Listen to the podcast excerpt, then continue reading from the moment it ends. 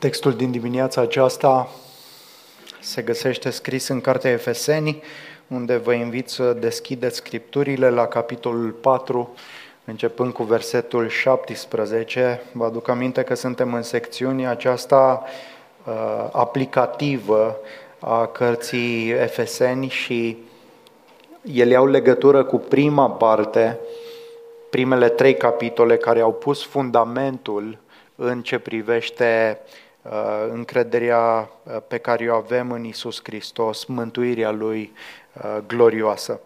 Așadar, Efeseni, capitolul 4, versetul 17, dimineața aceasta vorbind despre o îmbrăcăminte nouă, o îmbrăcăminte nouă care îi caracterizează pe toți credincioșii, adică pe aceia care l-au îmbrățișat pe Hristos, care s-au îmbrăcat cu Hristos. Ce limbaj interesant folosește Apostolul Pavel aici. Haideți să, să citim uh, Scriptura. Și vom citi până la capitolul 5, cu versetul 3.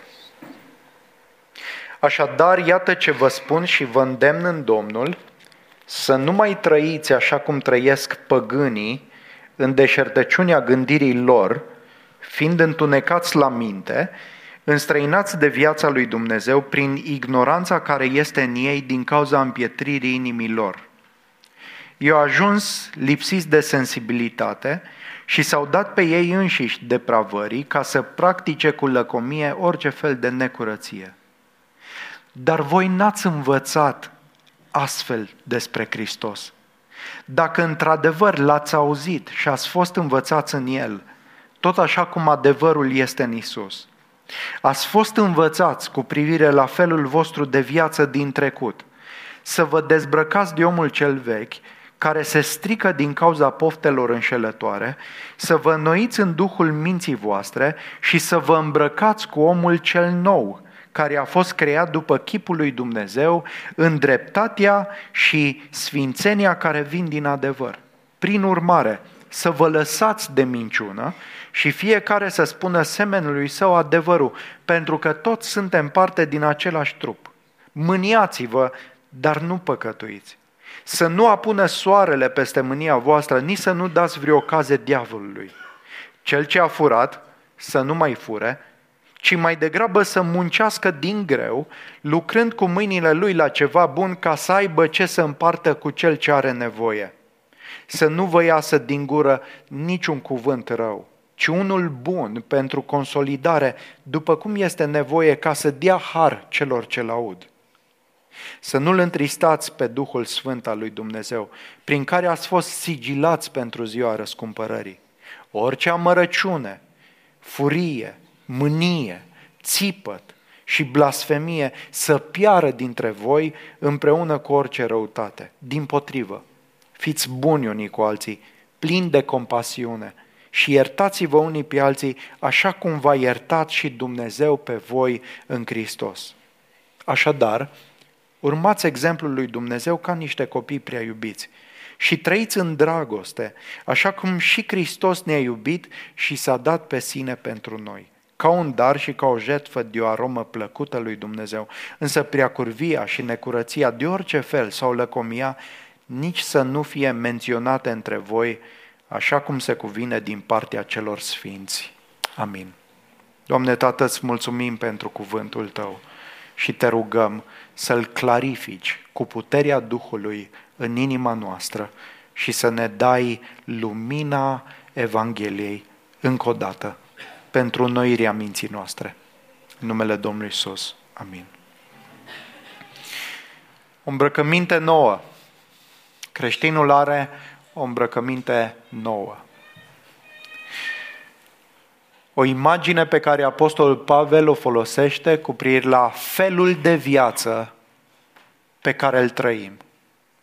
Și când vorbim de această îmbrăcăminte nouă, avem în vedere o, o nouă abordare și o nouă umblare în lumea aceasta odată ce l-am cunoscut pe Hristos.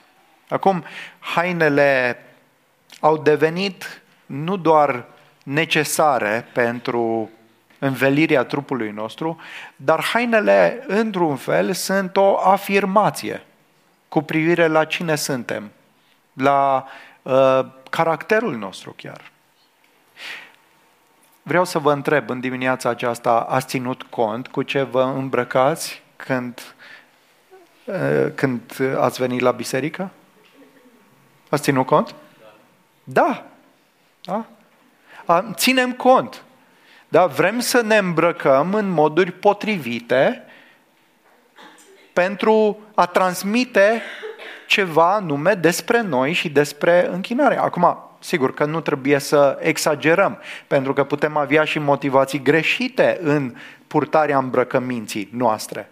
Putem să atragem atenția asupra noastră, putem dori să ieșim în evidență în tot felul de moduri, dar chiar dacă există modestie, chiar dacă există înțelegerea aceasta a unei îmbrăcăminți fizice după voia lui Dumnezeu, tot ne gândim că ar trebui să fie ceva ce ne reprezintă.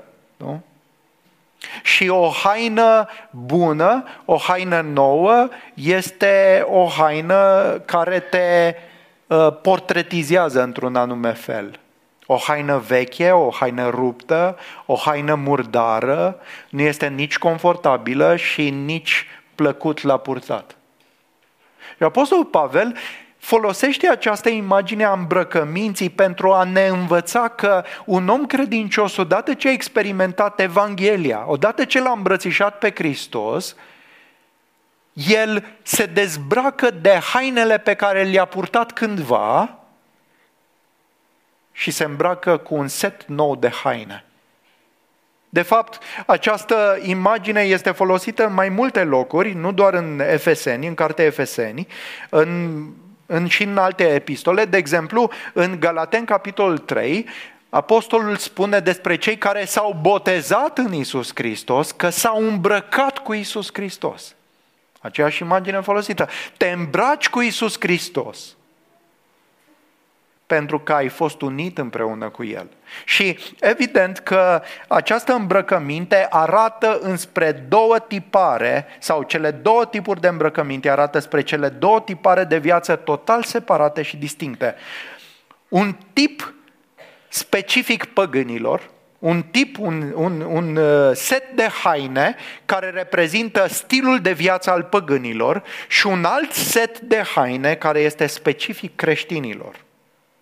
Bine, nu are de a face cu haina din exterior, ci cu haina lăuntrică. E vorba de interiorul nostru, de sufletul nostru. Omul vechi și omul nou reprezintă creația veche, am făcut parte din creația veche până să îl cunoaștem pe Hristos și omul nou, creația nouă. Și că există implicații în felul în care ne trăim viața. În tot capitolul 4 din Efeseni, în primele șase versete, vă aduc aminte că Apostol Pavel, inspirat de Duhul, ne îndeamnă la unitate în biserică. Pentru că Dumnezeu este unul și avem o singură credință, un singur Domn, un singur botez și noi care suntem mulți suntem chemați să fim una. De la versetul 7 până la versetul 16, duminica trecută, am văzut că nu doar că suntem chemați să fim una, dar trebuie să ne slujim reciproc ca să devenim una. Așa cum un trup este una și fiecare mădular slujește pentru întărirea, consolidarea și unitatea trupului. Dar ceea ce vedem de la versetul 17 în textul nostru e că integritatea, etica, felul în care noi facem decizii și umblăm, purtarea noastră sunt esențiale pentru că și acestea contribuie la unitatea trupului. Când nu există integritate personală, în viața personală, când nu există sfințire, uh, trupul este rănit și dezbinat. Deci, etica și viața ta și felul în care îți conduci viața afectează întregul trup, trupul bisericii. Și Apostol Pavel, așa cum deja ne-a învățat, el structurează și cu ocazia aceasta textul în un tipar al păgânilor, care este tiparul păgânilor, da? tipul vechi de viață fără Hristos, mai apoi ce am fost învățați în Evanghelie și tiparul nou de viață. Tiparul vechi de viață fără Hristos, ce am fost învățați în Evanghelie și tiparul nou de viață.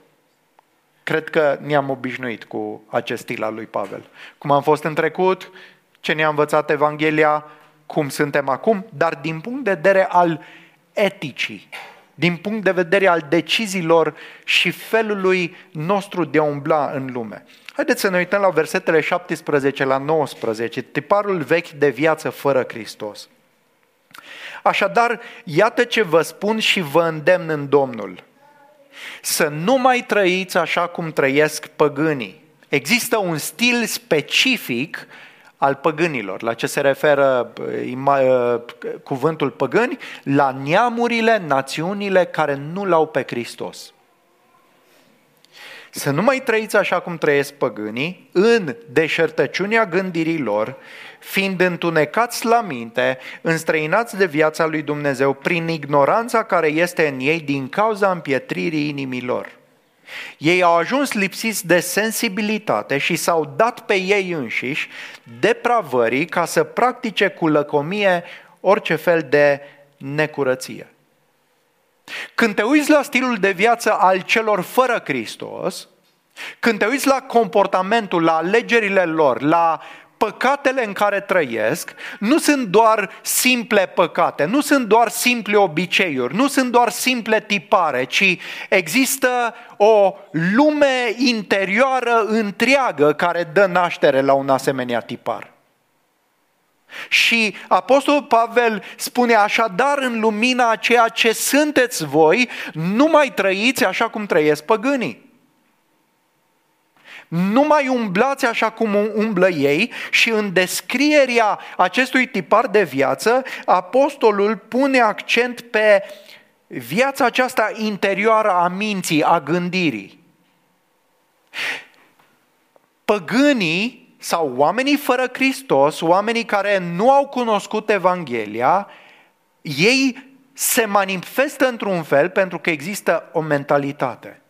Există un fel de a vedea lucrurile, există o gândire pe care o au și prin care privesc toate celelalte lucruri. Gândirea duce la acțiune. Așa cum gândim, așa trăim. Dumnezeu ne-a făcut ființe raționale, ființe care cântăresc, care gândesc, care sunt motivate și care iau decizii în lumina ceea ce cunosc. Și Apostol Pavel ne spune despre uh, păgân, despre neamurile care nu-L cunosc pe Domnul și așa am fost noi toți. Da? Că am avut o mentalitate, un fel de a privi lucrurile, un fel de a-L vedea pe Dumnezeu, un fel de a vedea lumea, un fel de a ne percepe pe noi înșine. Am avut un tipar de gândire în întregime și sunt trei caracteristici care descriu această gândire, această mentalitate a, a păgânilor. Prima caracteristică, o gândire deșartă, în deșertăciunea gândirii. Expresia folosită aici arată sau descrie gândirea ca fiind iluzorie, care este deconectată de realitate și nu prevede consecințele distrugătoare ale ei o, o gândire deșartă. Cuvântul deșertăciune în Vechiul Testament e foarte adesea conectat la idolatrie. Mentalitatea, gândirea deșartă sau în deșertăciune este idolatră. Ce înseamnă lucrul acesta? Că ea se clădește, pune accent, pune, pune preț pe alte valori decât pe Dumnezeu. Gândirea aceasta îmbrățișează lucruri din lumea creată, de care se agață, se ține și este în sensul acesta idolatră, pentru că îl respinge pe Dumnezeu și în consecință este, uh, nu vede realitatea așa cum, cum trebuie și asta este a doua caracteristică a gândirii, e o gândire întunecată, pentru că e idolatră, pentru că nu se centrează pe Dumnezeu, este deșartă, este și întunecată. Observați mai jos că există și o ignoranță a păgânilor. Adică mintea este lipsită de lumina și claritatea spirituală pentru a putea înțelege lucrurile așa cum sunt ele. Păcatul întunecă. Păcatul orbește. Păcatul nu doar că este o alegere nefericită, nu doar că este o ofensă împotriva lui Dumnezeu, dar ne afectează capacitatea de a gândi. Și asta e adevărat. Observați că pe măsură ce un om trăiește într-un tipar de viață păcătoasă, gândirea lui se corupe, se strică, devine întunecată, nu mai vede lucrurile așa cum ar trebui să le vadă, așa cum sunt ele în realitate. Și mai ales, păcatul nu ne permite să vedem gloria Evangheliei.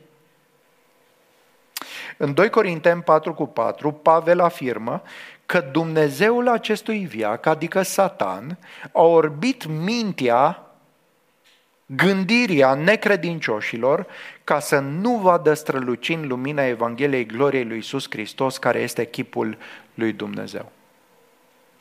Asta nu înseamnă că un om fără Hristos nu poate să fie foarte inteligent și educat și dezvoltat și nu poate să performeze în tot felul de domenii de activitate. Cu siguranță poate.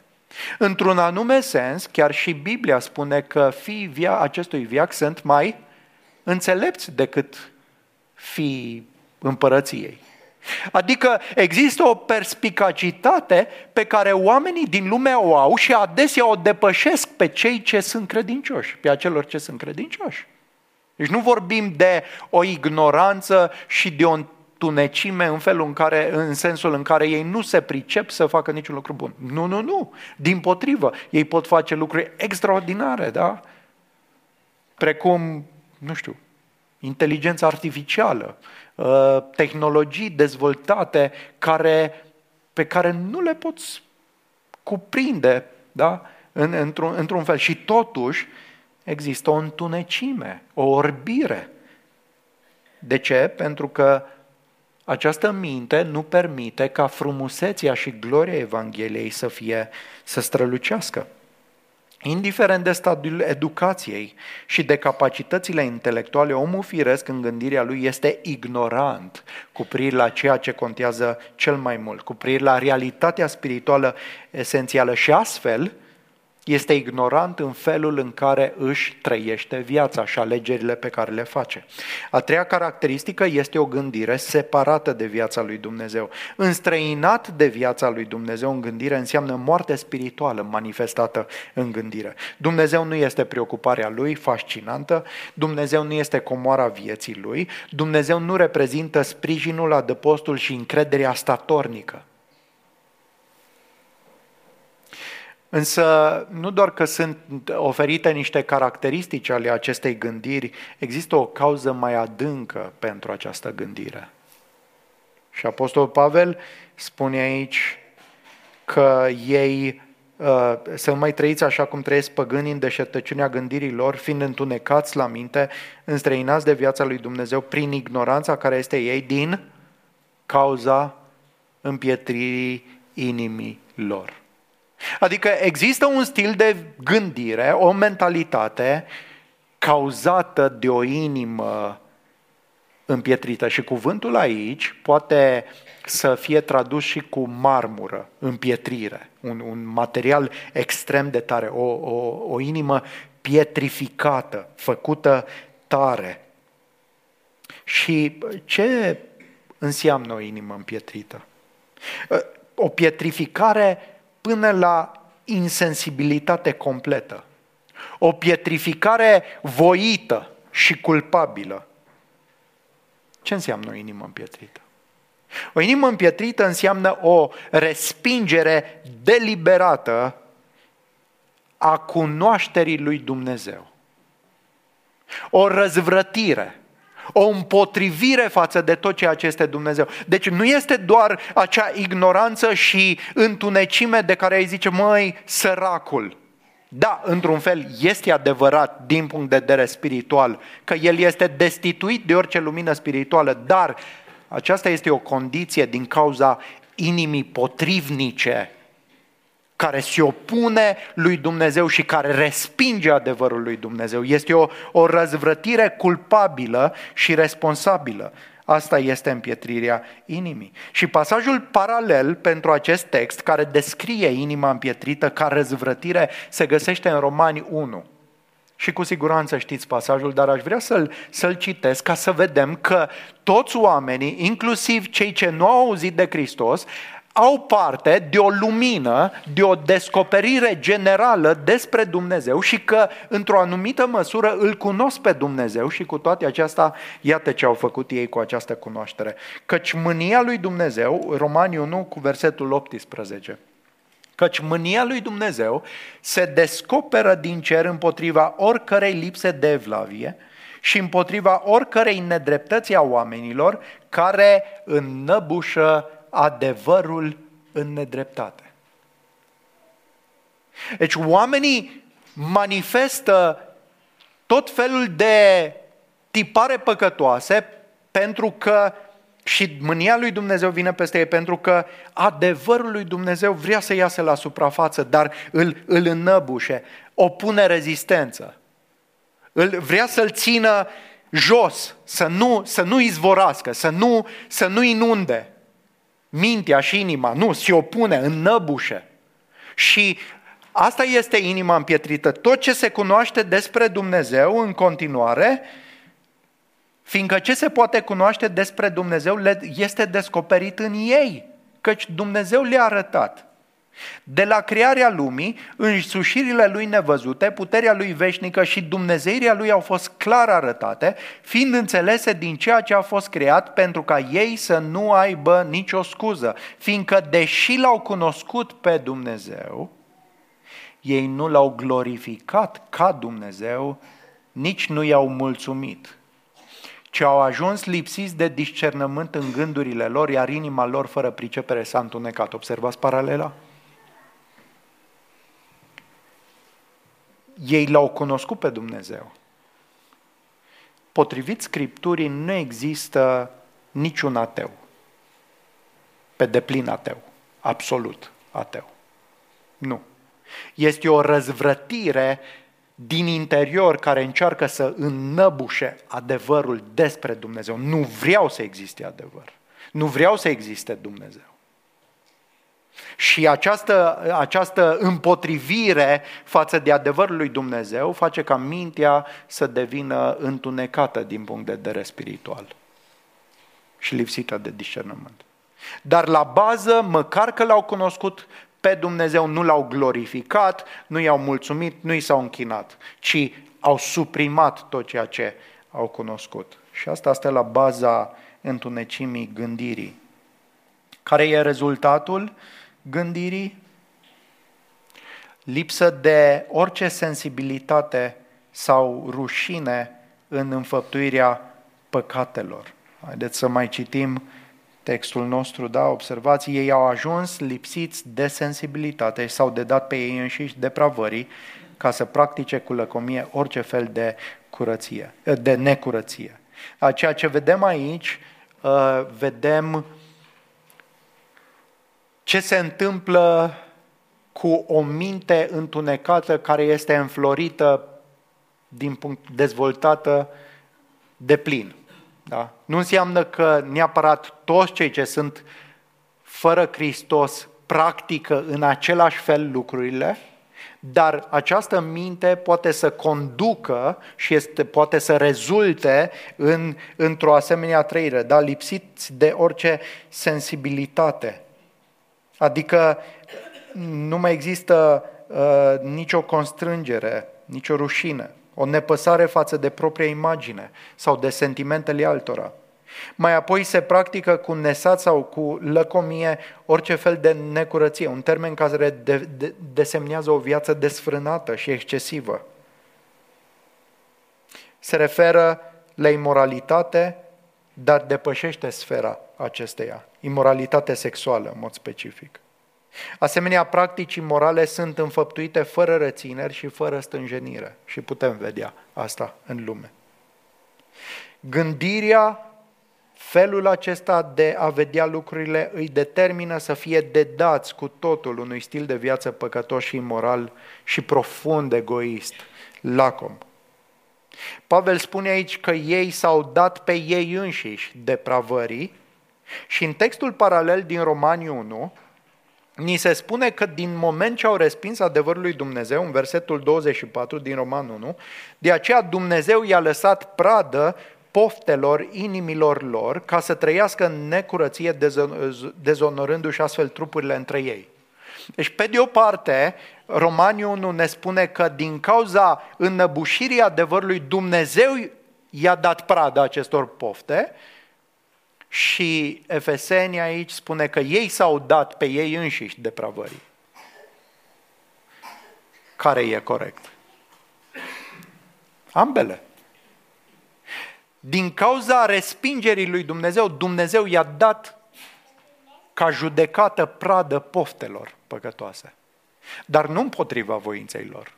Pentru că poftele sunt poftele inimii lor, dorințele lor de a se da, de a urmări cu lăcomie toate aceste practici. Și este deja judecata lui Dumnezeu peste oamenii care, deși l-au cunoscut pe Dumnezeu, nu l-au îmbrățișat pe Dumnezeu. Viața desfrânată este complet dominată de păcat și este trăită sub judecata lui Dumnezeu. Pavel ne poruncește și poruncește bisericii. Fraților, nu mai trăiți așa cum trăiesc păgânii. Nu mai trăiți în felul acesta. Ați trăit cândva. Dar acum, și ăsta este punctul al doilea, am fost învățați în Evanghelie. Ce am fost învățați în Evanghelie? Vedem de la versetul 20. Ce anume s-a întâmplat? Dar voi n-ați învățat astfel despre Hristos. Dacă într-adevăr l-ați auzit și ați fost învățați în El, tot așa cum adevărul este în Isus, ați fost învățați cu privire la felul vostru de viață din trecut, să vă dezbrăcați de omul cel vechi, și aici vine imaginea aceasta a dezbrăcării de hainele vechi, de omul cel vechi, care se strică din cauza poftelor înșelătoare, să vă înnoiți în duhul minții voastre și să vă îmbrăcați cu omul cel nou, care a fost creat după chipul lui Dumnezeu, în dreptatea și sfințenia care vin din adevăr. Pavel le spune așa credincioșilor, voi când v-ați întors la Hristos, ați intrat în școala lui Hristos. Ați fost învățați voi n-ați fost învățați astfel, în stilul păgân. Ați fost învățați diferit despre Hristos. Nu doar că ați învățat despre Hristos, dar observați, l-ați auzit, pe El l-ați auzit, Hristos v-a vorbit, Hristos vă vorbește. Și ați fost învățați în Hristos, în unire cu El. Limbajul acesta arată înspre o relație, înspre o relație personală cu Hristos, pentru că suntem în El și Hristos ne învață, dar în același timp trebuie să recunoaștem că există și o școală în care am intrat. Există o relație personală, dar există și o învățătură la nivel de inimă pe care am primit-o și pe care o primim. Și asta ne învață să trăim diferit. Învățătura primită în Evanghelie este centrată pe Hristos. Evanghelia este despre Isus Hristos. Nu sunt doar principii morale, sunt adevărurile despre Isus Hristos. Dar adevărurile despre Isus Hristos conduc la principii morale. Esența creștinismului este o persoană, nu principii morale, dar persoana aceasta ne învață să trăim în moduri diferite din punct de vedere moral. Ori de câte ori cineva predică sau învață cu credincioșie Evanghelia pe altcineva, Hristos însuși învață. Și învățătura este primită în Hristos. Noi suntem învățați în relație cu El, avem o părtășie dulce în El. Un comentator biblic spunea astfel cu privire la acest pasaj. Să învățăm despre Hristos înseamnă să-L primim ca persoană vie și să fim formați de învățătura Lui.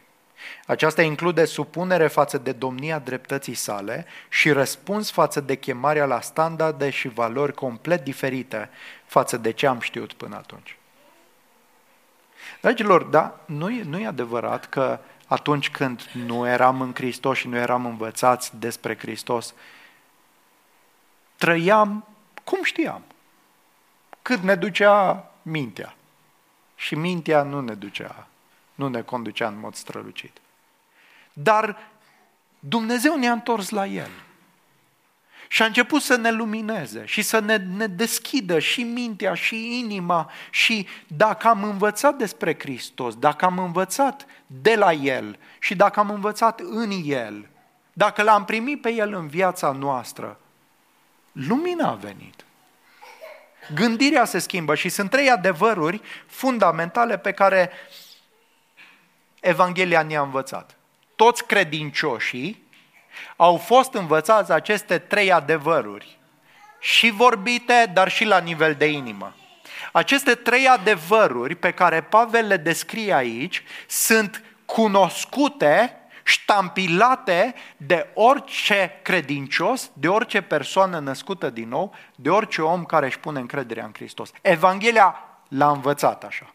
Dacă nu te-a învățat Evanghelia în felul acesta, s-ar putea să nu fi fost învățat de Hristos. Să nu-L fi cunoscut pe Hristos. De ce? Pentru că, în mod sigur, Evanghelia învață trei lucruri importante. Primul, primul adevăr. Am fost învățați să ne dezbrăcăm de omul cel vechi.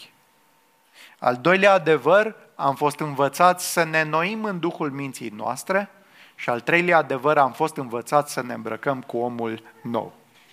Asta este baza învățăturii Evangheliei atunci când am ajuns să-L cunoaștem pe, pe Hristos. Și observați imaginea aceasta a dezbrăcării de omul vechi și a îmbrăcării cu omul nou. Când am fost învățați lucrurile acestea? Când l-am cunoscut cu adevărat pe Hristos. Este la trecut.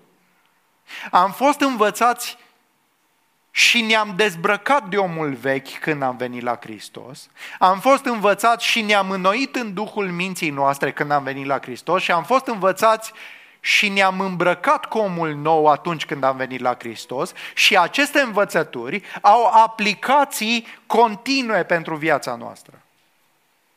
Ele au existat într-un mod radical, adică s-au întâmplat în viața fiecăruia dintre noi cei credincioși, dar implicațiile lor rămân pentru toată viața.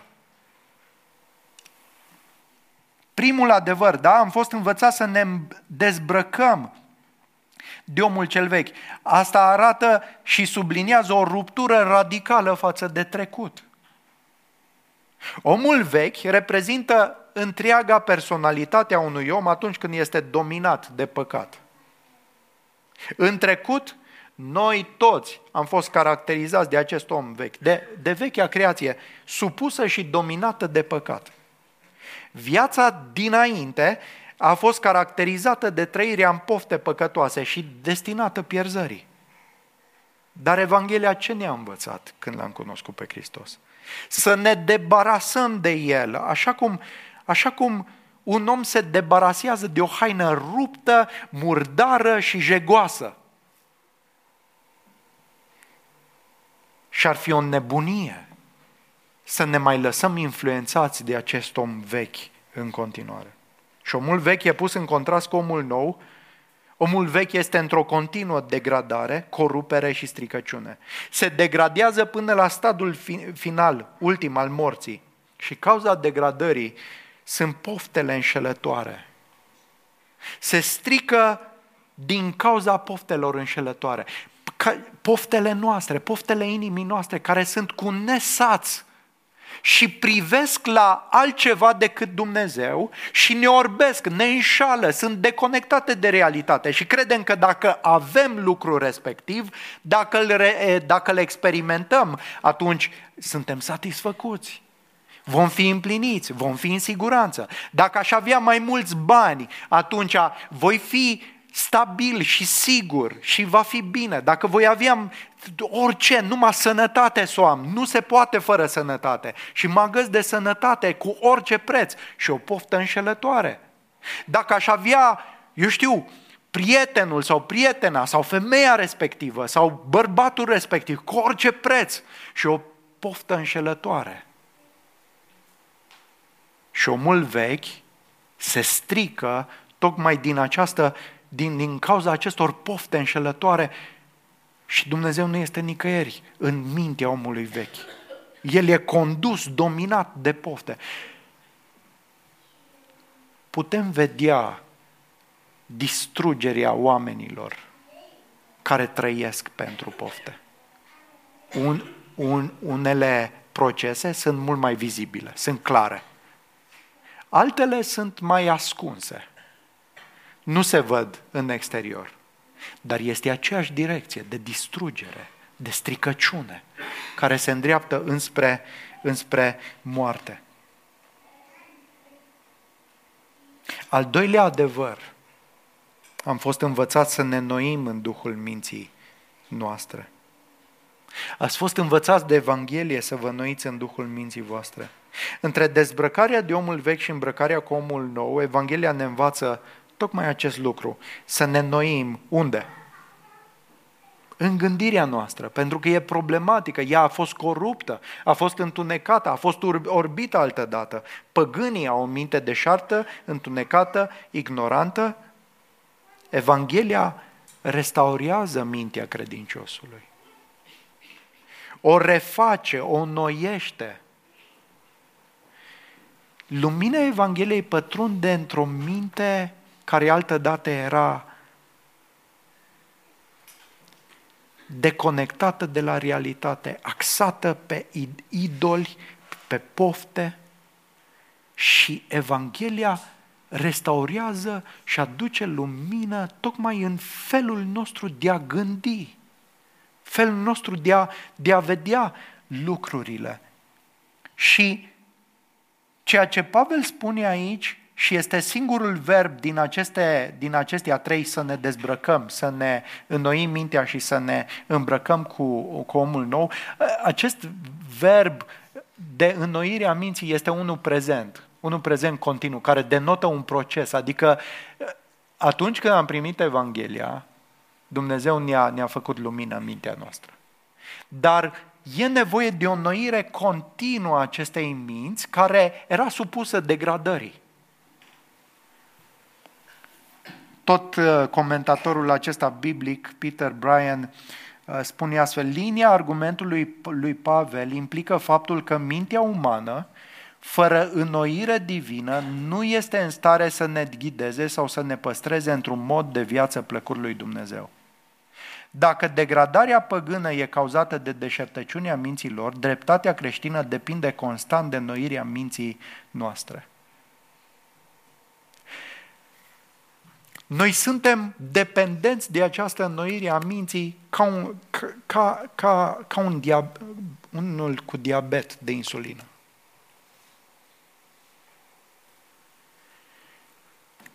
Avem nevoie de înnoirea perpetuă, restaurarea perpetuă a gândirii noastre, pentru că altfel ea merge spre stricăciune.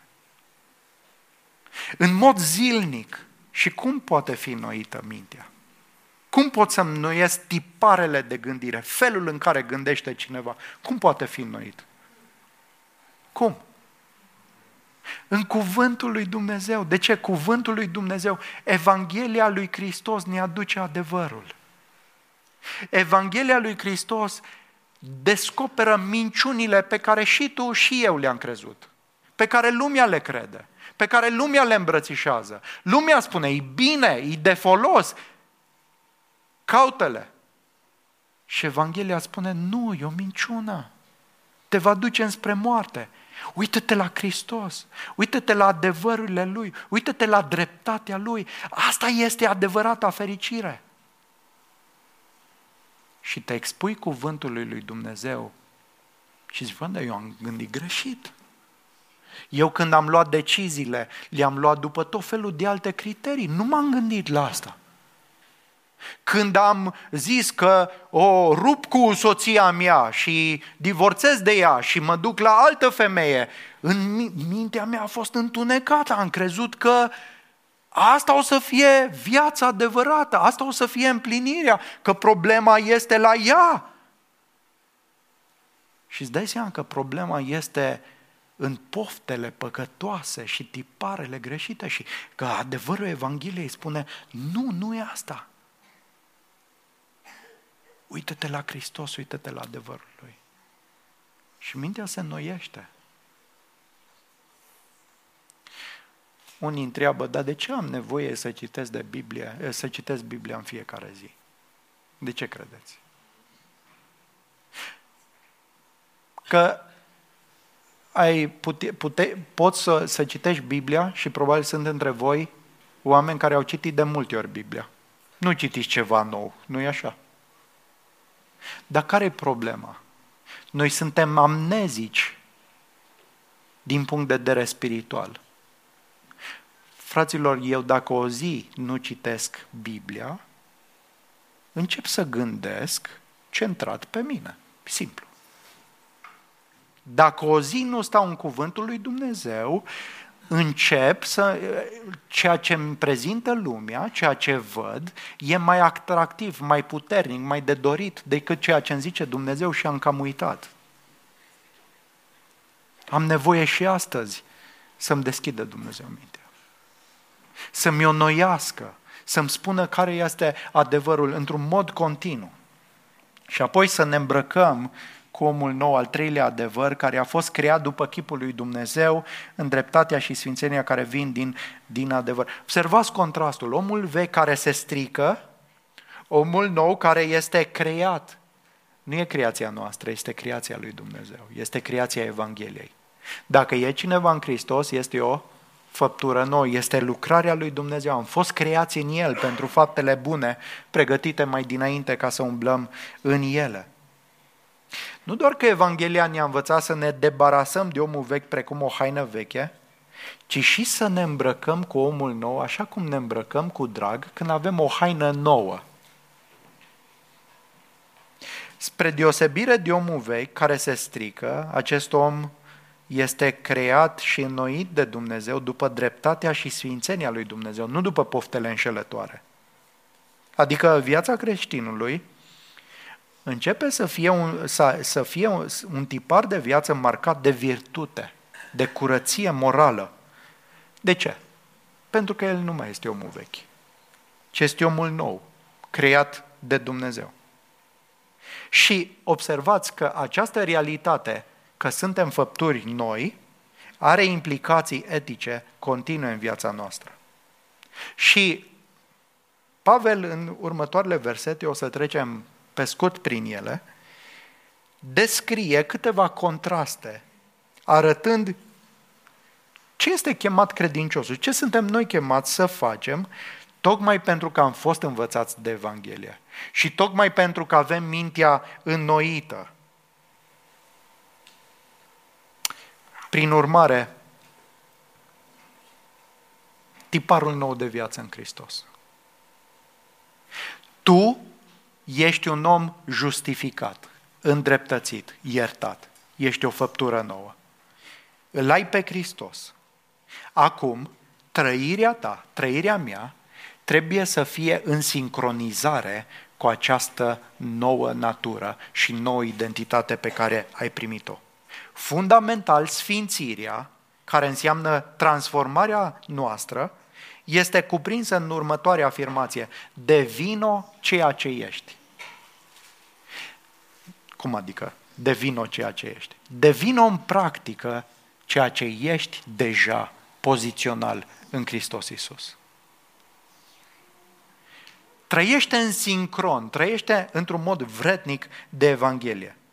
Și în următoarele versete, de la, uh, de la versetul 25, Apostolul ne învață, atenție, că schimbarea adevărată, consecventă cu natura nouă, conține atât o dezbrăcare de cei vechi, adică o renunțare la faptele firii, dar nu se oprește aici, cât și o îmbrăcare cu cei nou, adică a faptelor făcute în dreptate.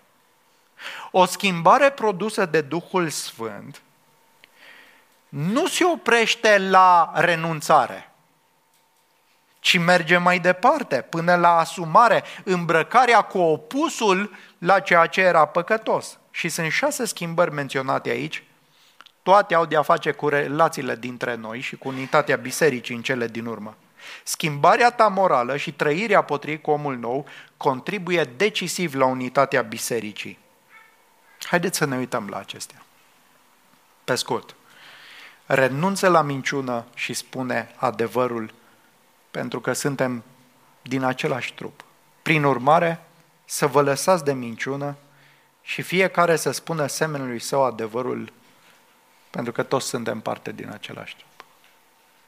Unde ar trebui început această schimbare extraordinară? Poate te-ai gândit, nu știu, poate trebuie să trec, să plec în Africa, ca misionar, ca să-mi schimb viața și să trăiesc cu adevărat viața nouă. Sau mai știu eu ce proiecte de astea mai... Știți ce, ce spune Domnul? Hristos a murit și a înviat. Ai fost ales? Ai fost, pe, ai fost înfiat? Ai fost răscumpărat de Hristos? Ai fost pecetluit cu Duhul Lui? Știi de ce? Ca să nu mai minți ca să te oprești din minciună. Ca să renunți la minciună.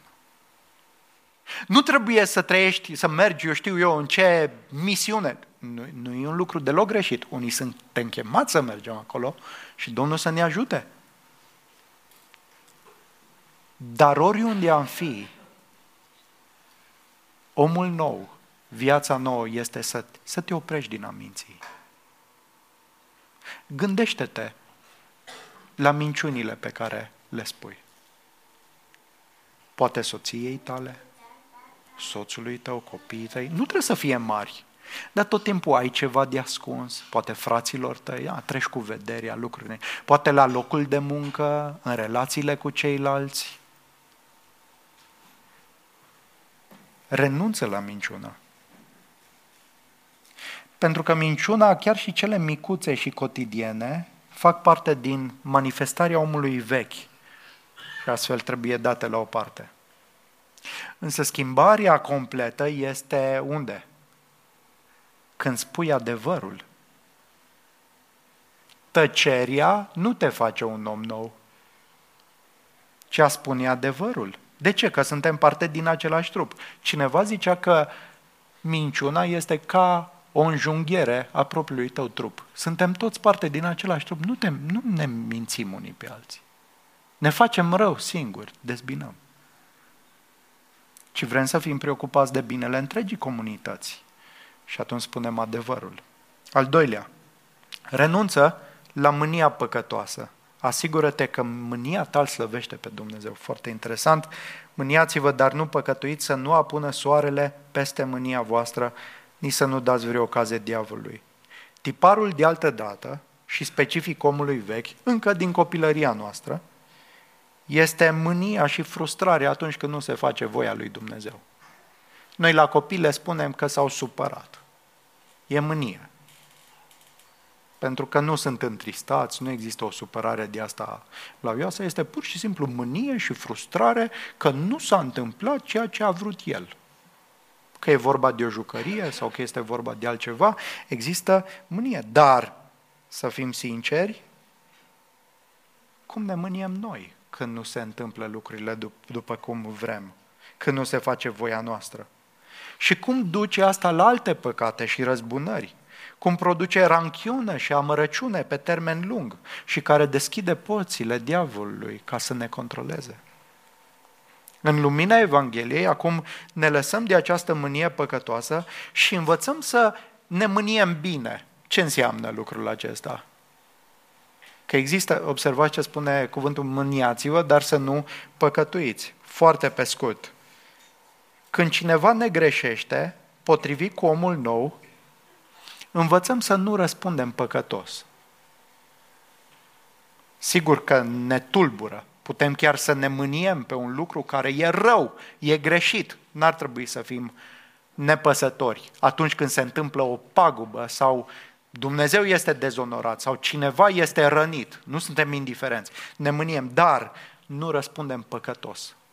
Nu cu răzbunare, nu cu răutate, nu cu amărăciune și altele de felul acesta. De asemenea, nu permitem mâniei să fie îndelungă și să se transforme în amărăciune, să nu apună soarele peste mânia voastră. Mânia noastră, dacă e bună, trebuie să fie scurtă.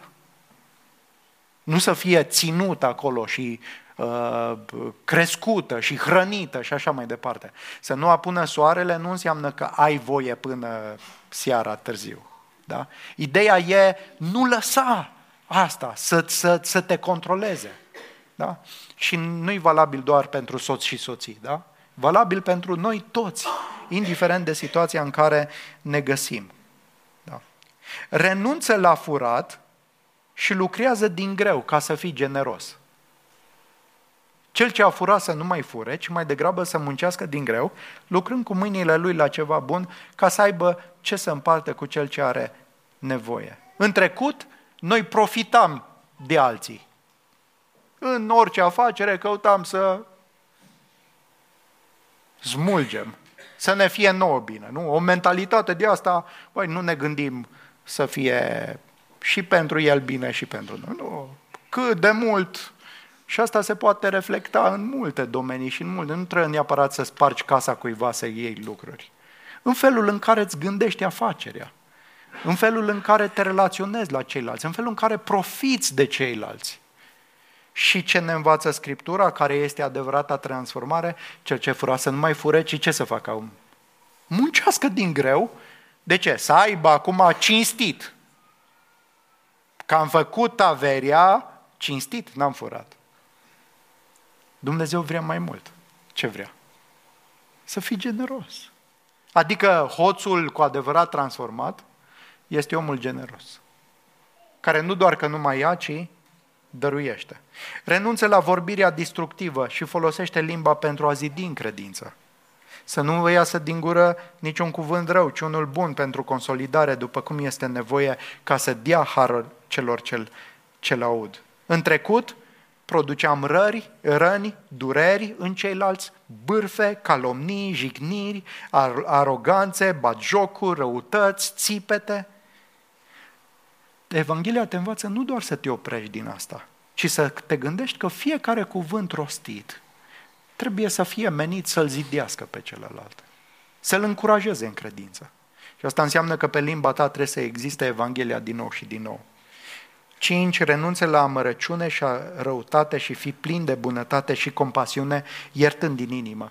Orice amărăciune, furie, mânie, țipăt, blasfemie, să piară dintre voi împreună cu orice răutate. Din potrivă, fiți buni unii cu alții, plini de compasiune și iertați-vă unii pe alții, așa cum v-a iertat și Dumnezeu pe voi în Hristos.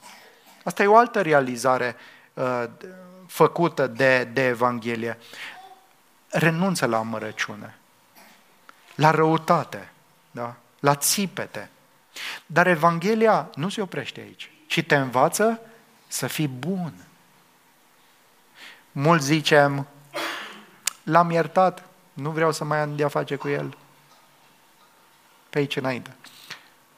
Dar Scriptura ne învață și Evanghelia ne învață altceva. Să ne iertăm cum ne-a iertat Dumnezeu în Hristos.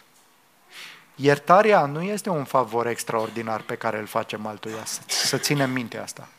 Este o datorie în lumina iertării pe care am primit-o de la Hristos. Și ultima cu care încheiem, renunță la imoralitate sexuală și trăiește în dragoste sacrificială. Urmați exemplul lui Dumnezeu ca niște copii prea iubiți și trăiți în dragoste, așa cum și Hristos ne-a iubit și s-a dat pe sine pentru noi ca un dar și ca o jertfă de o aromă plăcută lui Dumnezeu. Însă prea curvia și necurăția de orice fel sau lăcomia nici să nu fie menționate între voi așa cum se cuvine din partea celor sfinți. Ultima schimbare menționată aici este schimbarea de la imoralitatea sexuală, renunțarea la acest stil și tipar profund egoist din punct de vedere sexual, fiind conduși și dominați de pofte, ajungând în tot felul de imoralități sexuale. Acum urmărim exemplul lui Dumnezeu pentru că suntem copii ai săi, sfinți ai lui și suntem învățați să ne iubim. Și o dragoste ca dragostea lui Dumnezeu, ca dragostea lui Hristos, sacrificială, dăruindu-ne unii pe alții, unii altora, în moduri curate, sfinte, care să-L onoreze pe Domnul. Așadar, în dimineața asta am depășit timpul. Uh, scurt, nu mai trăi ca păgânul. Cei vechi s-a dus. Ai fost învățat de Evanghelia altfel. Trăiește în această viață nouă. Dacă trăiești în viața aceasta nouă, vei experimenta părtășia și viața binecuvântată împreună cu Dumnezeu.